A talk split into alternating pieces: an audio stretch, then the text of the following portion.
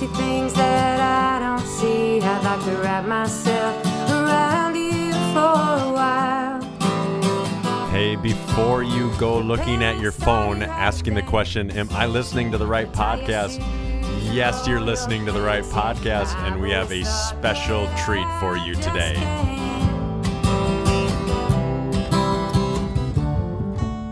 Couple of years ago, my wife and I went to a concert, and there was a band that we just fell in love with. And now that this podcast has been going pretty well, I'm getting a little bit more ambitious. I'm not so nervous to reach out to people that I am excited to talk about. And so this band is called Dead Horses. The singer's name is Sarah Vos. And when I heard about her story, I knew I had to tell it. So I'm excited for you to hear all about Sarah Vos and Dead Horses. Hey, we have our Jesus Never Ran sponsored TDH Virtual again sponsoring this episode, and I'm so honored to have them on board with what we're doing. Here's the thing huge pet peeve of mine is working out around other people. But the problem is, I'd rather work out in my home, but I often don't have the motivation to do it. That's where TDH Virtual comes in handy. You get the benefit of the community without leaving your home. You can do yoga, you can do all sorts of dance classes, you can do your exercise from your house and have a community surrounding you. That's the absolute best of both worlds. Make sure you check them out today at www.thedancinghouse.com and start your free trial today. I'm not gonna lie, I, I hesitate to start talking because that means I have to stop listening to the music. So just just give me a few more seconds, okay? Just a few more seconds. Everything was hilarious to me then. All right. Well, Sarah, in some ways, is just living the dream, right? So many people desire to be a musician for a living. And Sarah and Dead Horses are actually doing it. And so I just wanted to hear how did you get here? How did you get to this place where you're living out your dream? I grew up uh, in a very uh, religious family, and um, church was a huge part of my life uh, at home and at school. Um, and a big part of that was music, um, whether it was hymns or singing psalms, um, being in choirs.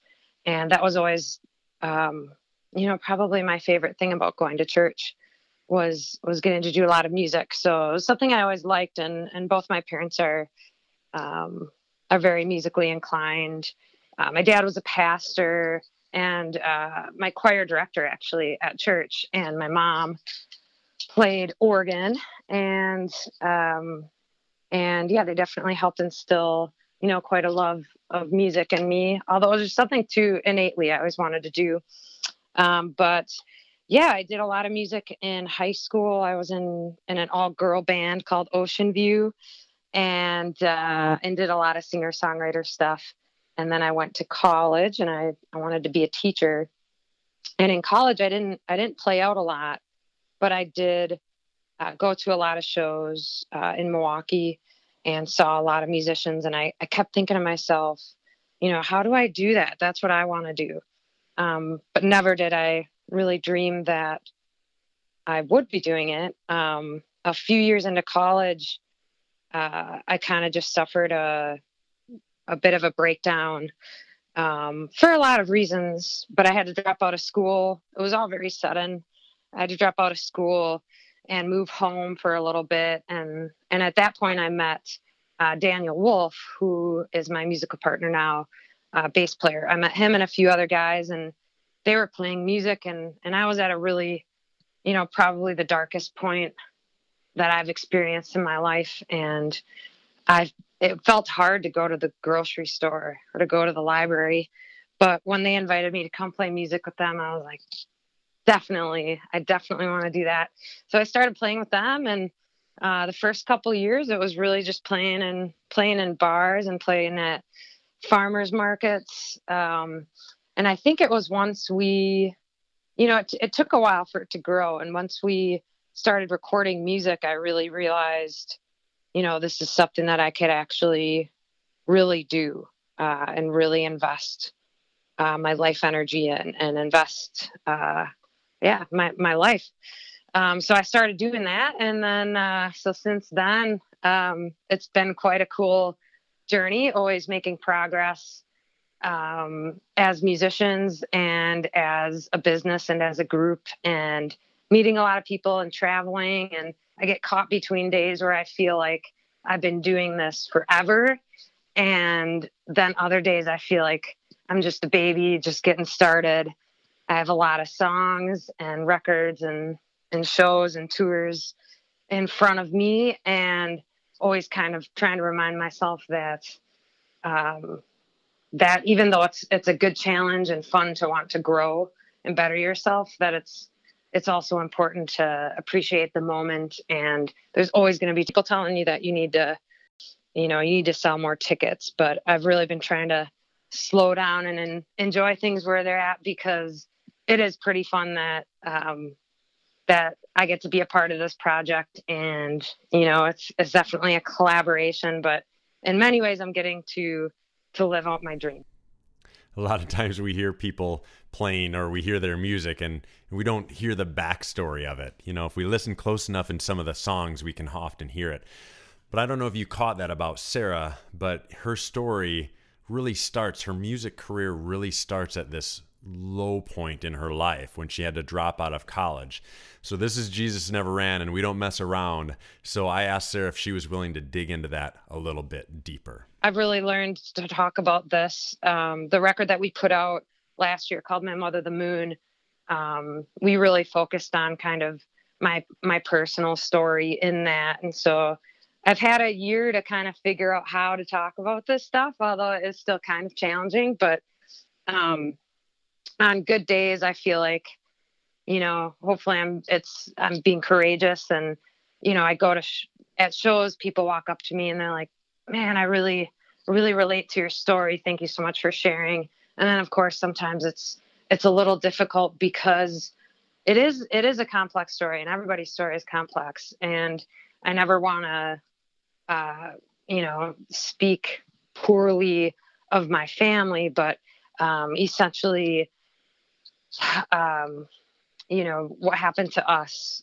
And I don't want to speak poorly of the church really either, but what happened to us was really unfortunate. When I was in high school, um, my family was, for lack of better words, really kicked out of the church. Um, my family was struggling financially and um, two of my brothers were struggling with mental illness and the church itself was struggling they were struggling with attendance and kind of think they needed someone to pin it on. And it got pinned on on my dad so we had to leave the church and that was really that was really that was really hard because it was it was my whole life up until that point. Um, and then in the midst of that dealing kind of with the chaos of what mental illness can bring to a family and uh, struggling even with my spiritual beliefs uh, because I was raised uh, in a really a kind of a fundamentalist um, background, and that's not to say that um, you know that I was it was lax in a lot of ways, but in a in a ideological way, uh, fundamentalist in the sense that um, things are kind of black and white, and you know the Bible is is the word of God. It's kind of literally interpreted, interpreted, and uh, something like being gay, for example, is is very wrong. And I'd say in college, when I kind of had my my breakdown, I think a lot of that had to do with uh, trying to find my way with what I believed about the world and my perspective, and also largely um, accepting my sexual orientation as being, um, if not gay, you know, fluid and wanting to experience a relationship uh, with a woman and being feeling like that kind of uh, wrecked my world view um, and but not being able to really repress those feelings anymore. Um, and as well as a lot of doubts that i had about the the faith that i grew up with. Um, and it just felt like you couldn't it felt like if you took one piece out of that the whole thing collapsed. And what I've realized is that's not that's really not true either. Um, I think that everyone's journey is is pretty individual and specific, and I, I still have a lot of respect for people who practice um, any kind of religion, uh, really. Um, but that that was just a for whatever reason that was difficult for me in particular. I think you know I grew up with friends who maybe just didn't take it as seriously. Uh, maybe it was a bigger part of my life because my dad was a pastor. You know, I'm not sure, but I definitely hit a point at young adulthood where um, it all kind of caught up to me. And uh, maybe you could call that fate in a weird way, because if that hadn't happened, you know, I certainly wouldn't have met Dan. I wouldn't be playing in Dead Horses. Um, I I might be married with kids. Who knows? Um, but it's I, I like sharing that part of the story because I think it's really cool that, uh, and maybe a little cliche too, but um, what started this incredible journey really was uh, some difficult days. And and I'd, I'd love to at any point remind people when they're going through hardship that oftentimes that births you know the best the best change and the best things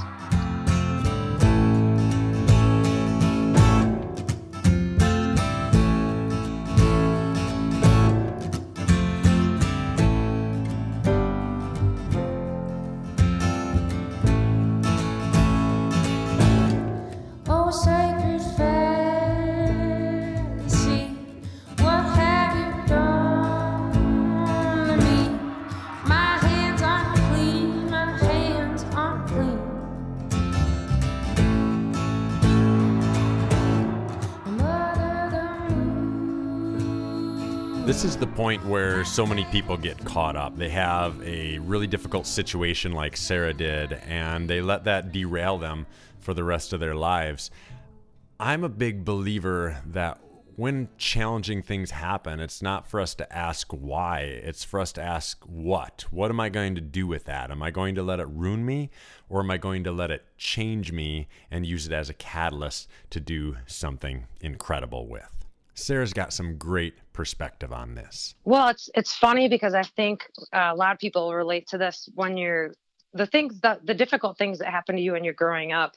You can spend your you know your early 20s working through them and maybe you know getting some therapy and stuff and then what i found is that you work through them and then a little bit later you have to work through them again it's like these things kind of come back in cycles because they're so integral to to like the forming of your personality and who you are. So i would say i still you know i struggle. I think the thing i feel uh saddest about is is uh my brother who suffers from schizophrenia. Um that's just you know that hasn't really resolved in a way that I feel is is satisfying by any means, um, but still a struggle.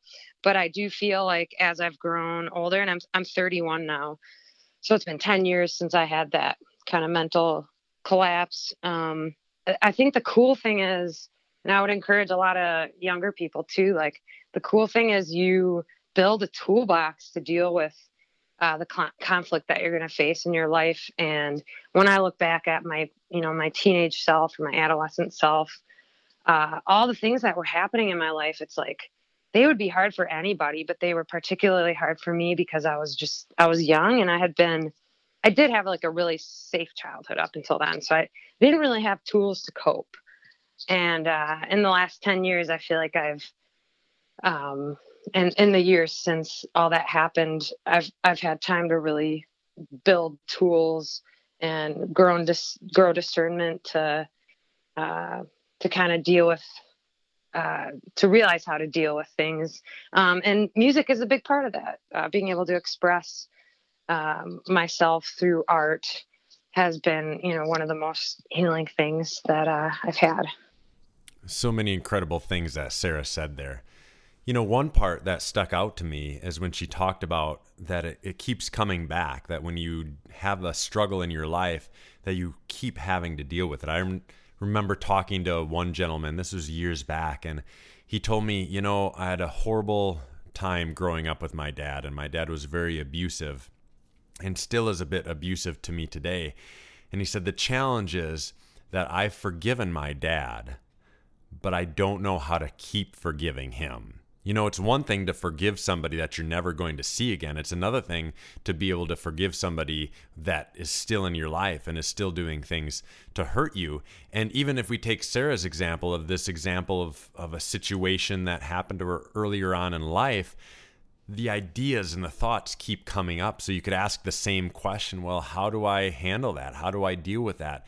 We call those grief bursts in my family. How do you handle those grief bursts when they come, when that thing that hurt you so bad just rises back up in your heart? And Sarah hits it right on the head when she talks about having a toolbox. That toolbox can look different for everyone, but I can certainly certainly relate to that idea of using music as a help. Did you know that if you're struggling emotionally or if you're having a bad day, this is crazy. This is scientific knowledge here, but if you listen to slower music, your heartbeat will actually line up with that music and it will help calm you. I mean, music is this amazing tool that we have. And there's so many other tools. We have the tool of friends and family. We have the tool of just you know, taking a walk, enjoying nature, whatever it is for you, just know that you have it. And when you're struggling with whatever that thing is that's welling up and trying to keep you from doing what you know you want to do, make sure that you dig into that toolbox and use whatever you need to overcome it because your life is too valuable. And we can't spend too much of that time looking over our shoulder, looking in the past. We need to spend plenty of our time looking forward. And in order to do that, we need to be prepared for when those things well up in our heart. I can think of various times in my life when there was like this realization that I can actually do this. I remember the first time I thought about it with Jesus Never Ran, I was turning into a little bit of a podcast junkie and I started to think about myself and, and what I could offer. And I started to think, you know what?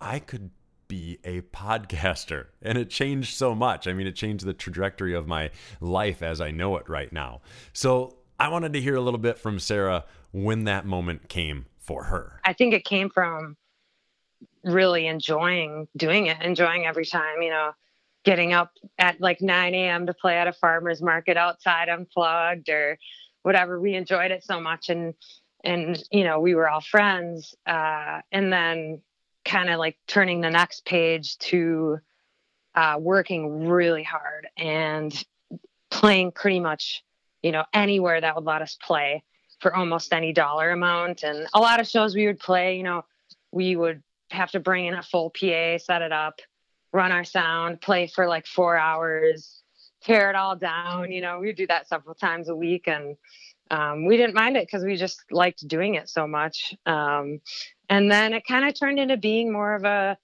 creative thing on the business end too, where we got creative about the way we were booking ourselves um, and the way that we were traveling. Um, and then I, would say the next step was was starting to build the team, working with a manager, um, working with a booking agent, uh, so that we could just keep doing the business end more efficiently, and that also allows, you know, time um, for for me or for Dan or for the players to uh, have more time to be creative and, and work on their their craft. Um, but I'd say we're still totally in a stage where we're working our tails off and we're really invested in the project because we like it and because you know we believe in it and kind of working to get it to a point where uh, maybe we are a little more comfortable or maybe that point will never come i'm not sure um, but yeah, enjoying it and working really hard. I, I think that's and and I, I have to definitely bring um, my partner, my musical partner Dan Wolf, into the this conversation because uh, working with him and he and I have been in it since day one. Um, and there have been a lot of other players that have come in and out of the project, and that some of those things have been actually pretty, um, you know, devastating when people would leave. Um, but Dan and I have you know we've just always been there and and i appreciate him so much because i think he is you know really patient and forgiving and has very little ego um, works very very hard and is just he's just a blast to work with. So that's i that's partially what's made our our project flourish i think is our our chemistry together. And currently perseverance wise you know, we're doing a lot longer of tours and we're gone from home a lot more. Um, and kind of just, I guess for me right now, I'm always just trying to think of ways to be healthier um, and kind of trying to move with the, the flow of things because things are always evolving. And part of me always naturally really wants to, even in a kind of a philosophical way, I always want to find like a, a solution like a like an equation. Like if i do this and this then this will happen. And you know it's just the truth is that is not how life works. You know you might do one thing one day and something happens and you do the same thing the next day and something else happens. And uh and i'm trying to learn how to be more accepting of that and just just go with the flow. We spend a lot of time talking about how to work your way towards your dreams. One thing we haven't addressed a whole lot is how to handle the success when it comes. Well, for a long time, I thought about I thought about it in terms of of ego, kind of even in a spiritual way. You know, ego being um, that ego is the same thing that's telling you you're not good enough is also the thing that's making you, you know, really arrogant. Um, and that's been part of my journey. Another part of it has been, you know, honestly, we play these shows in Wisconsin and it, it might be a sold out show and you know everyone knows all the songs but um you know not to not to tell any secrets but most of the shows we're playing out on the road are you know are definitely not big shows and you know if it's ours and we're just kind of working our way up so i think for every aspect of what we do that kind of strokes our ego a lot. Uh, in in my opinion, there's just as many things that happen that you know kind of knock you right down on your your ass. um, so that that kind of I think just keeping perspective is is really good and uh, remembering that that I'm I'm very blessed to be a part of the project. Perspective is the great equalizer. Whether you're really struggling, it's good to stand back and have perspective, but also when you're being very successful, it's really important to have perspective. It keeps you centered, it keeps you grounded, and it keeps you reminded of what's truly important. It's not about success, it's about making a difference. Hey, I'd be remiss if I didn't ask this question because I bet a lot of you are thinking about it. Dead Horses, a little bit of a strange name, right? So I wanted to ask Sarah where the name came from because with just about every band name, there is a story. The name of the band um, came as uh, was named in in memory of uh, a friend who had passed away of a heroin overdose. Actually, um, Horse Horse being slang for heroin. Um, and this was, you know, this was quite a few years ago. Uh, I guess this would have been, see, we've been doing this since 2010. So this was nine years ago um, when the opiate epidemic was not nearly as full force as it is now. Uh, and we kind of dodged that question for a long time, the uh, whole name question. Uh, but more recently have been kind of making a point to talk about it because it is so serious. Um, and I, I really feel strongly that uh, removing the stigma is is the first step, one of the first steps at um, you know trying to get better as as a people because it's really it's really affecting everybody a lot.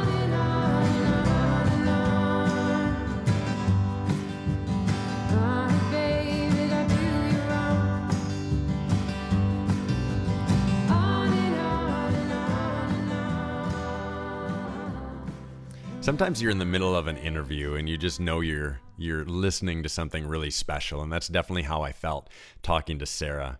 Everything in her life is just laced with such meaning. Some of it really hard, some of it really great, but all of it just thick with meaning and it reminds me that every part of my life has such a potential to make a difference in what I do you know, my reaction to my wife or my kids can have a profound impact on what I do for a career.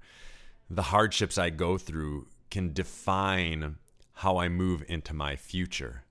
The key is that we have to allow them to do that. And when I think about Sarah's story, I really sense a high level of vulnerability. We have to open ourselves up to feel the hurt, to feel the pain, and also to feel the joy and feel all the goodness that comes with life. Because we can channel that all into whatever our passion and whatever our dream is. And so, my biggest challenge, just listening and hearing and talking to this fabulous person, is that we allow ourselves to take all of our story to become our passion and that we don't leave pieces out just because it was hard or just because it was hurtful, because sometimes those are the things that make everything so special.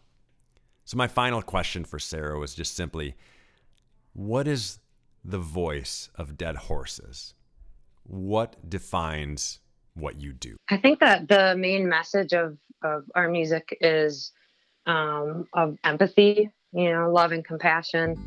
Um, even even though there's a lot of raw kind of honesty about uh, different struggles. Um, but I, th- I think the underlying thing that you'll get in our songs or at a show or just hanging out with Dan or me is is uh, some values that I really believe in and, and and I think that makes a difference.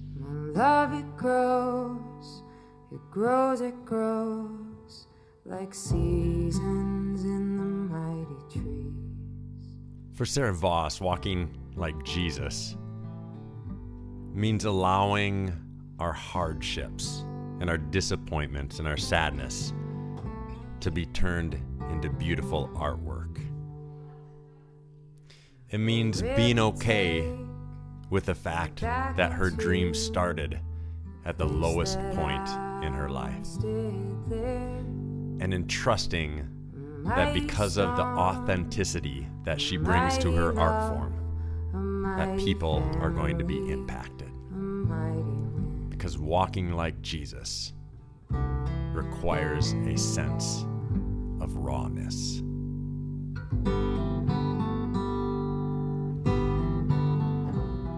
You can find more about Dead Horses at their website, www.deadhorses.net. And of course, you can find them on Facebook and listen to their music anywhere great music is found. How I wish my fragile human hands were there to hold her when she cried.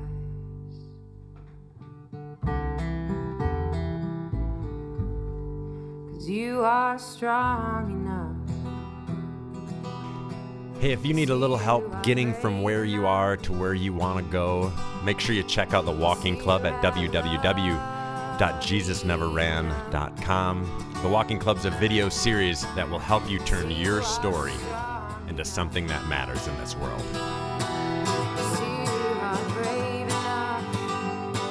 Next time, we hear an incredible story about a couple who are making a difference in this world by erasing other people's past.